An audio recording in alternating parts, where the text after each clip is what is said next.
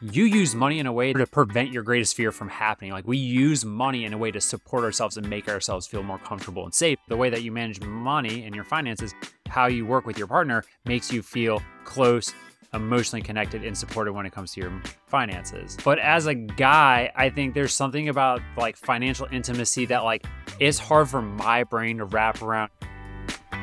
Are you a six figure household, but you're struggling to build wealth? Money isn't a problem, yet you don't have a financial strategy. You and your spouse just can't seem to get aligned, and it's holding you back. Welcome to Rad Money, the finance podcast for millennial married couples. We're Rebecca and Dylan, And our goal with this podcast is to help you stop arguing about money so you can start building real wealth. because the world needs more good, wealthy people. Welcome to this episode of the Rad Money Podcast. We're your hosts, Rad Coaches, Rebecca and Dylan, if you're new here. Today we're talking about financial intimacy. But before we jump into it, go ahead and share this episode with your spouse. You're both going to want to listen to this. This is super important stuff. So, right now, before we even get into it, we'll give you a second. You doing it? You done? Okay, let's talk about financial intimacy and why it's super important. Financial intimacy is what you have to have when you're in a relationship with your spouse to manage money together. And so this is just it's absolutely essential. You have to have some form of financial intimacy if you're going to be in a relationship and you use money. So if you're in a relationship, financial intimacy is required if you want to have a happy relationship. It is one of the many things you'll need. It's not the only thing, but it's it's absolutely necessary. Yeah, it is. It, it is absolutely necessary, but I think a lot of people don't know what it is. They don't know that it's something that they should be looking at. So that brings us to what is it? What is financial intimacy? Yeah.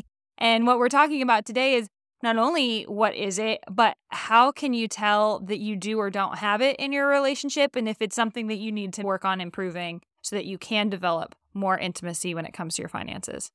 But let's start with what is it? Financial intimacy is the financial version of intimacy, right? So essentially, intimacy is the feeling of closeness, emotional i- connection, and support from your partner. Financial intimacy is taking all those things into account, but through a financial lens. The way that you manage money and your finances, how you work with your partner, makes you feel close, emotionally connected, and supported when it comes to your finances. Exactly. And then one thing that you said earlier that I thought was really interesting was that it's how you're managing money as a couple that actually promotes intimacy. Mm-hmm. It, so and it, so it's kind of like it goes both ways. So there's financial intimacy, which is like how you're met when it comes to financial topics with your spouse and is there is there a level of closeness do you feel emotionally connected do you feel supported from your spouse when it comes to financial topics but then also there's the way that you just manage money together that actually fuels your overall intimacy as a couple Right. And that's really, I think that's a really interesting distinction. Both are great, both are important. They're just two separate things. Like there's financial intimacy, Uh-huh. which is how you feel close and emotionally connected when it comes to specifically talking about money issues, right. financial issues, topics of money, money management. yeah. There's the the closeness that's built by doing those things together. That's a level of financial intimacy Mm-hmm. feeling like I can come to you with an issue and you're not going to judge me for it. You're going to support me in whatever ways that I need to be supported. There's going to be like effective communication around it and you're not going to shame me, make me feel stupid, all those sorts of things. That's all financial intimacy because we're talking specifically about financial topics. But then there's overall intimacy, right? And Uh-huh. and so I think that what we're kind of maybe saying is how you manage money together can impact your intimacy overall as a as a couple. Totally, because I, I wrote down some notes that said things like it's not my bonus, it's our bonus. Like Mm. by saying it's our bonus, that's like a level of financial intimacy because I'm sharing it with you, right? It's Yeah. not your debt, it's our debt, right? I'm taking this on with you because it's our two things together. Yeah, exactly. Financial intimacy is definitely shifting from yours and mine to ours. Mm-hmm. But really, the definition of financial intimacy for those who are listening, we're, you know, Dylan and I are kind of just discussing it right now, but really the definition of it is a feeling of closeness, being emotionally connected, supported around financial issues. And so, like we were kind of saying, some examples of that are just being able to share your thoughts, feelings, and emotions, and even like experiences and needs without feeling like you're going to be judged and shamed or something like that. But instead, you're actually going to be met with compassion, with understanding, and grace. I think, yeah, that makes sense to me. But as a guy, I think there's something about like financial intimacy that like it's hard for my brain to wrap around. Like when you define financial intimacy, it's like, yes, I hear the definition. Those are words. Those are words like it all lines up nicely. But I'll tell you at the same time, like, I wonder if it's like a left brain, right brain, guy brain, woman brain sort of thing. But it just, for me in particular, like financial intimacy, the definition makes sense. But I think as we move through this process and start to really highlight through examples and stories, it really starts to become concrete. And so if you're a guy and you kind of feel like I do as we started this podcast, which has been paused a bunch of times for me to like wrap my brain around this concept. Like, even though I was there writing the show notes for this, my brain is kinking out a few times here, right? Like, intimacy. I Why just, do I keep using this word? Yeah.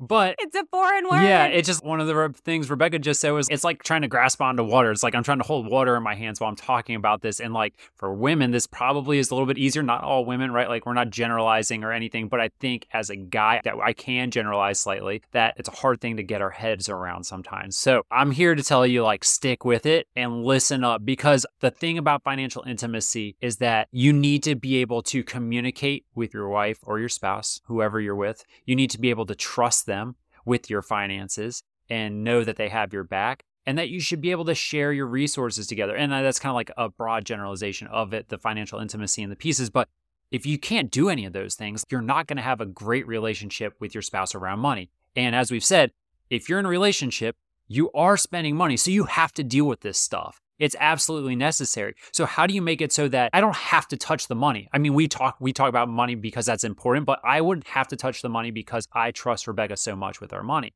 She can make every decision moving forward, and I could literally live my life without thinking about money because I'm financially intimate, but that's because we do talk about it, right? So there's a dichotomy of the whole thing is that by talking about it so much, you can trust your partner that you never have to talk about it. That's yeah. like that's kind of the, the flip side of this all. And so I think that's me figuring it out as we're going. well, it's one thing to know what financial intimacy is as a concept. And then it's another thing to try to explain it. I think that's why it feels like holding water. Yeah. Is it's like, well, I live it out. It's totally my experience in my relationship. And I know exactly how to help people to obtain it. But mm-hmm. it still it still is a little bit challenging to describe. And I think there's also just that awkwardness of we're pretty much talking about two of the things that nobody wants to talk about. We're talking about two things that are incredibly scary. And the one being your finances, two is being vulnerable. Like to be intimate means that you have to be vulnerable. Yeah. And that's super scary. Yeah. And so we're talking about something that like a lot of people are probably going to like just even hear this term, maybe even read the show. I don't even know if anybody's going to listen to this. Yeah. Have but, you made it here yet? Let us know. But because it's a very challenging concept for people to even want to hear about, much less to talk about and describe. Right. And then I can see how there would be a lot of truth in what you're saying about the male perspective where you're just not as in touch with emotions you aren't as verbal as women are. You, right. We're outward processors. And so we share everything with each other and yeah, with women, you. Yeah. And, and but, men are more inward. But and men process inward. And so even that, you're like, well, to be financially intimate means I have to share. I have to talk. I have to like get all there's that V word again, you know? Right, right. Vulnerable, you know? And so it's like the guy alarms start to really sign off, you know, like sound off of wee woo, wee woo. like, we don't want to go here. Yeah. well, and I think like the beauty of this episode, once we get past this moment, is that we're painting this black and white picture. It's like, what happens when you don't have financial intimacy? And that's that's going to be like the bad stuff. And then we got the light side of it all where when you start to practice these things like how good it can get and how how fortunate you are if you are in a relationship with financial intimacy. But even if you don't have it you can build it. And exactly. that's, that's the really cool thing. So we talked about what financial intimacy is. We've defined that a little bit. We've given some context. We talked a little bit about like if you're feeling that resistance to it, we get it, man or woman. These are some big concepts yeah. and some things that you've got to stare your marriage in the face and be like, oh God, do we have to work on that? Yeah. So we totally get that you're feeling that way, but we are going to talk about not only why is it really important, but what are some signs that you don't have it? Yes. Because I think that's the thing is like we can talk about, like you were saying earlier, it's really easy to know what it feels like to have it, especially because we do. uh huh. But it's a little bit harder to describe it. And then it's even harder to, to know is that something I need to work on or not? So, we're going to point out four signs that you do not have financial intimacy in your marriage and that this is a place that you should really focus on and work on so that you guys can start to reach your financial goals together and, and just improve your marriage. Yeah. It will just trickle into every part of your marriage. Absolutely. So the first sign that you don't have financial intimacy is a lack of communication around finances. And I mean, this is kind of seems obvious as I'm saying it because if you can't talk about finances, how are you ever going to get to the point of financial intimacy at all? Right? I mean, you have to be able to communicate. And this turns out to be one of the most important things in a relationship. Being able to talk about money is more important than many other aspects of finances. No matter how much income you have, no matter how much debt you have, if you can just talk about it, that's important. So if you aren't able to talk about it, well, that's going to really hurt you. How are you going to solve problems? How are you going to build wealth? So if you're, say, avoiding conversations about money, that's a huge sign that you don't feel connected to your partner in a way that you can have conversations about money in a healthy, productive way. Right. Or if you're just kind of hiding truths, kind of sweeping things under the rug, that's kind of in that same vein of just like, you know, lying by omission.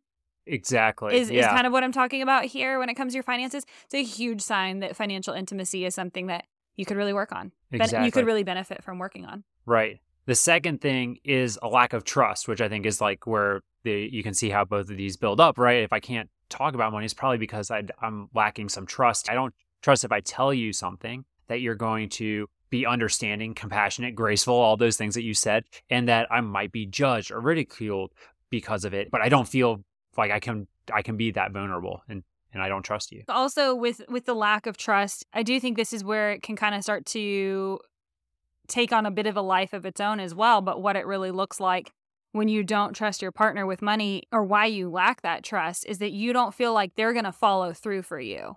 That's a huge part of trust. That's the support part of intimacy, right? Is that they're going to be there when you need it. Or, like you said earlier, they're going to have your back Uh-huh. and they're going to do what they need to do and they can do their part, right? I think that's a really big part of the lack of trust piece. another area of trust though is like you don't trust or your partner doesn't trust that you're going to do the right thing with money. If you're given money, you're going to spend it in a way that's just reckless or irresponsible, or your partner might be doing the same thing. But it's definitely not this, like I said earlier, I would trust Rebecca with all of our money for the rest of my life. It's very different uh, in thinking that way. It's that, but there's kind of two veins even with that of like, if you don't trust them to manage the money, like, why is that? And I think that a big, there's the reckless, I'm just doing things that aren't serving anybody, or I'm selfish. Okay. And I think that those are two really interesting pieces of like, well, if I, you know, t- tell you that we need to do this with the money, you're just going to do stuff that only benefits you. Or if there's any extra money to spend, you're only going to buy things that benefit you and not, Not- the family, not the unit, us. not us, Mhm, right? mhm. And so I think there there is is like there might be that thought of like, well, I don't think that they're necessarily going to do the quote unquote wrong thing with money or quote or waste the money, but do you think that they're going to use the money in a way that only serves them? And so then you're left with kind of scraps. You know, I think that that so that's a dynamic that I definitely see in relationships as well. Yeah. And it definitely erodes trust. So the next sign that you don't have financial intimacy in your relationship is either judging your partner or being judged by your partner about your financial decisions. And this can look like so many, it can take so many different phases. Like I just mentioned, if you're judging them for how they're managing their money, like you know best. Right. And so anything they do is it's totally wrong. It's not perfect. This is where perfectionism really, really comes in for some people. Mhm. Um, the need for control can come in a lot for people with this one. And, and it can be just like a really dangerous thing to make somebody feel like no matter what they do, they're going to get it wrong. To me, I feel like there's no quicker way to erode a relationship than to make somebody feel like everything they do is wrong. Yeah, and I th- I really see this as a lack of trying to understand the other person and their relationship and really get to know what their interests are or why they've decided to do what they've done with finances. Probably should have brought this up at the very beginning, but like you use money in a way to prevent your greatest fear from happening. Like we use money in a way to support ourselves and make ourselves feel more comfortable and safe.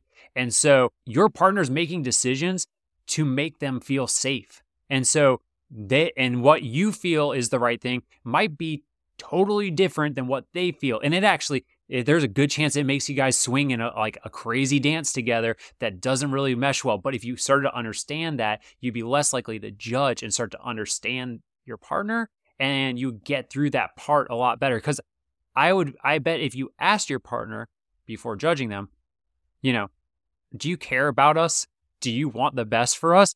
Do you, do you see our future going well together? I bet all the answers are yes, I care about us. I want us to do well. I want our future to be set up for success but it's not because you don't understand that. Well, that I think this problem. is it all circles back to like what we are saying of like communication is the key. People don't know how to ask those questions without them being accusatory. Yeah. Right? So a lot of times when people are judging, they end up questioning each other's actions and it's well, why did you buy that? Well, that's the problem. You use the why question. Well, no, but even the way that you just asked that, like it could absolutely come down to tone of voice and how you say it. Like you're like, do you want this family to succeed? You know, you know, if somebody came at me like that, I wouldn't think that you're trying to understand me. I would think that you are trying to belittle me. Yeah, And well, I'm so- definitely known for not having a good tone. Well, I don't but- pay but- attention to that. That's something I could work That on. is something you are working on. I mean, but tone is so important too. So like when we talk about communication, it's all of these different things. So it's it's questioning each other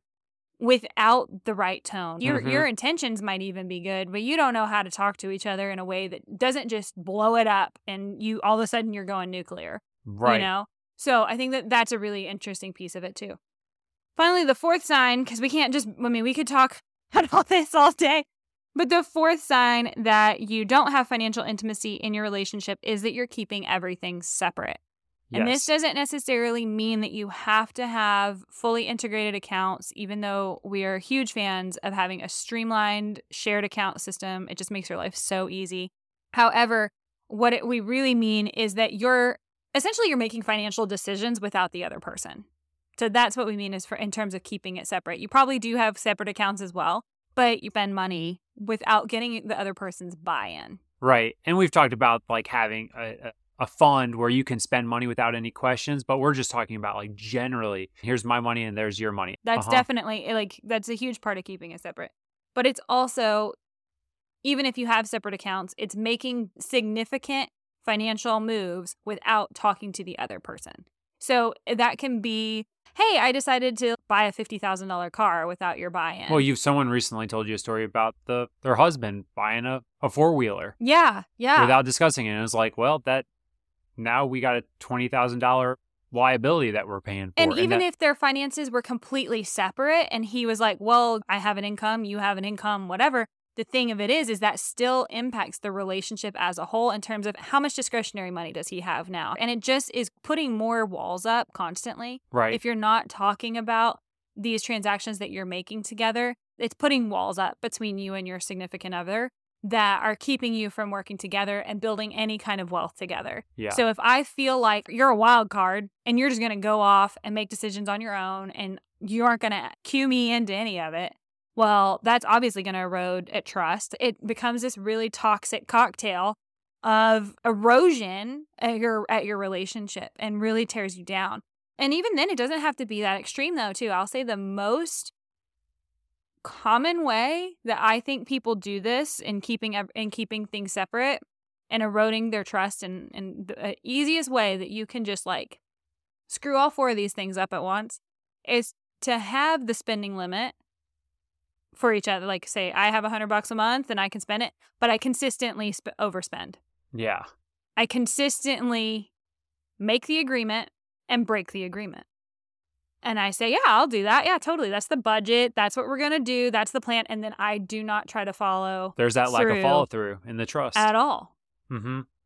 And I and then I just go off and I spend money on whatever I want. And it's just like, well, no wonder they don't want to trust you. No wonder they want to keep things separate because they're like, hey, you said you were gonna do this, and now you're not doing it. Right. So I don't think you have our best interest at heart. I don't think that you're there for me, and I definitely don't feel like I can share any sort of insecurities because then it's just going to become this like tit for tat sort of thing, you know, and we just start, you know, well, you did this and you did that, but you did this and you did that. And it can just become a nightmare. Yes. So we just covered a lot, and I really want to make sure that you remember the four signs of not having financial intimacy. So I'm going to quickly run through them again for you. So the first one is avoiding the conversation or hiding the truth from your partner. The second is a lack of trust. Three is judgment or questioning your partner's financial decisions. And four is keeping everything separate. Yes, those are the four signs that you don't have financial intimacy in your relationship. I think we'll do another episode where we're going to talk about how to work on the financial intimacy in your relationship. We'll give you some steps to that. Well, and I'll also just say I think that this podcast is the antidote to the lack of financial intimacy because we talk so much about how finances affects your relationship and the tools that you can use so that you can start having better conversations, that you can trust your partner, how to work together as a team. And so there there are some past episodes. There's one about how to have conversations around money. We'll link that in the show notes. But if you're thinking to yourself, okay, I recognize that I have a couple patterns here that are definitely not helping my relationship. Instead of avoiding the conversation, start to have the conversation. And the conversations might be a little rocky at first, but trust that if you come from it from the right place, it's going to ultimately improve the relationship. So it's like, I'm going to open up this conversation. I know that I'm probably gonna mess this up really bad, but let's just get started because my ultimate goal is for us to be better here. I'm gonna have the conversation. I'm gonna try not to judge you. I'm actually gonna try to understand you now instead. Can you tell me what do you need? How can I help support you? What's making you not sleep well at night when it comes to your finances and our finances? That alone would get you get the ball rolling and you'll know it's going to be messy and you can even say, "Hey, it's going to be messy." And at least you you kind of set it up to understand that it's going to be a little rocky, but then you can walk away and come back and try it all over again. Um, but I think ultimately, like we all are in a relationship because we want somebody in our life that we can love and trust. But finances is one of those areas that people try to keep it separate, whether they want to be independent or they want to protect themselves from some disaster happening. But those create the divide and reduce your financial intimacy. So you have to be willing and vulnerable enough to take that leap and give it a shot. Because, I mean, what's the purpose? You need to be there and trust your partner. And you might have to put it out there and you don't know what's going to happen, but the only way to receive it is to put it out. I think also I want to replace the word vulnerable with brave. You have to be brave to yeah. be vulnerable. It is courageous because you could get shut down. Yeah. You could get door slammed right in your face. I mean, all sorts of things could could potentially go wrong. And that's why there is so much resistance. That's your fear talking. Yeah. It's nothing but your fear. And so it takes courage and for you to be brave and do it scared to actually get good at it. I think that that's really excellent points that you're making in terms of why you need to have these conversations. There's going to be a handful of links in the show notes for the next podcasts that you need to listen to, go through the catalog and say, okay, not only am I going to share this episode with my spouse, or you already did that, hopefully. Not only did I do that, but I'm going to go and I'm going to listen to the episode where Dylan talks really, really deeply about how to have these conversations about money with your spouse and what will lead to your success so that it's not as messy as it could be, so that you don't have to worry as much about being vulnerable and getting the door slammed in your face, right? So go check those out. Share this episode with your spouse. Make sure that you start doing that self analysis, really looking at yourself, looking at your marriage, and saying, is this something that we need to improve upon? I want to have an excellent marriage together to take it up to the next level. And we're here to help you do that. So we're super excited. Thank you so much for listening to the podcast. And until next time, I'm Rebecca. And I'm Dylan. And, and we're, we're Rad, coaches. coaches.